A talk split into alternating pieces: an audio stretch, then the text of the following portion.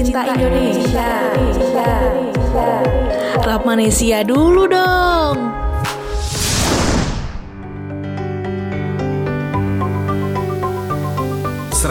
lima Rapma FM.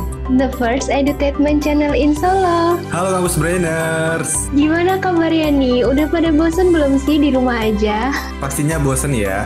Tapi tenang aja kampus brainers karena di sini ada Raffi, tapi bukan sebagai king nih ya, ada sebagai Raffi aja dan juga ada temanku nih. Dinda yang bakal nemenin kamu di podcast Rapma FM edisi Rapmanisha kali ini. Yap, betul banget Din. Udah semangat gini nih. Kita mau bahas apa sih Din? Hmm, kita bakal bahas salah satu suku yang ada di Indonesia nih. Kamu tahu nggak kira-kira suku apa? Waduh, suku apa ya Din ya? Kalau suku tuh banyak banget soalnya di Indonesia. Bisa nebak nggak kira-kira suku apa? Kasih tahu boleh dong Din. Oke, kita bakal bahas suku Sasak. Udah pernah dengar belum nih kampus brainers tentang suku yang satu ini? Nah, kalau belum pernah denger ya, pas banget kampus brainers nih dengerin podcast episode kali ini nih. Langsung aja daripada penasaran kita bahas suku Sasak ini ya Din. Iya, bener banget. Jadi nih kampus brainers, masyarakat suku Sasak itu tinggal di sebuah desa yang bernama Desa Sade, Lombok Tengah. Desa ini terletak di daerah Rambitan, nggak jauh dari pusat kota. Buat kamu yang pengen berkunjung ke desa ini nggak perlu bingung, karena jarak antara desa Sade dengan Bandara Internasional Lombok cuma sekitar 20 menitan aja. Masyarakat setempat nggak menutup diri dari para wisatawan. Mereka cenderung terbuka untuk wisatawan yang pengen singgah di desa mereka. Dan secara nggak langsung juga nih ya kampus brainers, desa Sade ini menjadi salah satu objek wisata yang terdapat di Lombok nih ya. Untuk menarik minat para wisatawan, masyarakat suku Sasak ini menjaga keaslian bentuk bangunan rumahnya ya kampus brainers. Nah,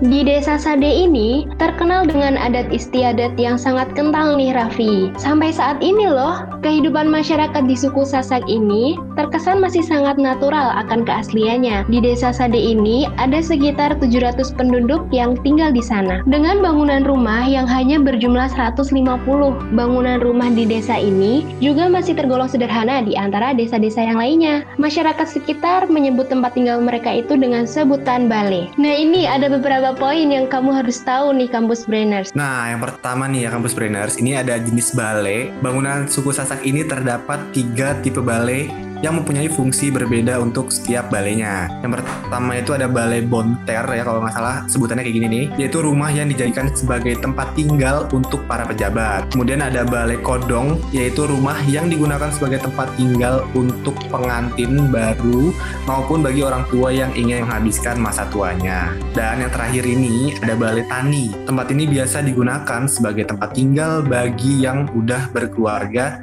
dan memiliki keturunan. Nah, kemudian nih Raffi, ada bagian lumbung padi. Di desa ini juga ada lumbung padi yang bentuknya menyerupai bale yang berfungsi untuk menyimpan persediaan padi setelah musim panen tiba. Lumbung ini juga mempunyai arsitektur yang gak kalah uniknya dengan bangunan bale. Bangunan ini mempunyai atap yang terbuat dari ijuk dan alasnya berupa tanah liat yang dicampur dengan sekam padi. Biasanya, masyarakat suku Sasak membersihkan lantai seminggu sekali atau pada saat terlaksananya upacara adat.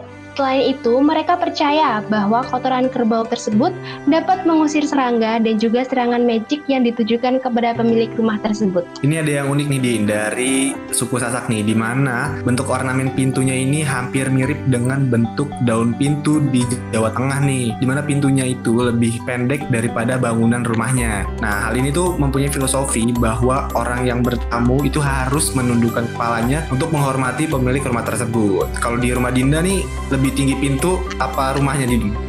Lebih tinggi rumahnya sih daripada pintunya. Soalnya kalau pintunya yang lebih tinggi bahaya ya. Iya. nah, ada juga nih Raffi, kamu tahu nggak sih uh, untuk mencukupi kebutuhan sehari-hari, mayoritas masyarakat di sana itu ngapain coba? Uh, mungkin mereka ini ya kerja kantoran.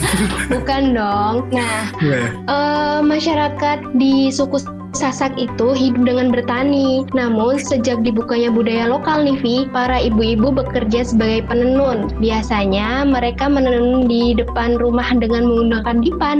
Waduh, menenun. Tapi Dinda pernah nih menenun? Nggak pernah sih, Vi. Cuman pernah lihat doang di TV-TV. Pernah lihat ya. Mungkin kayak kita perlu ke sana deh. Iya, kayaknya perlu jalan-jalan ya, Vi. Kapan-kapan deh kita ke sana. Boleh, tapi jangan lupa dengerin programku ya.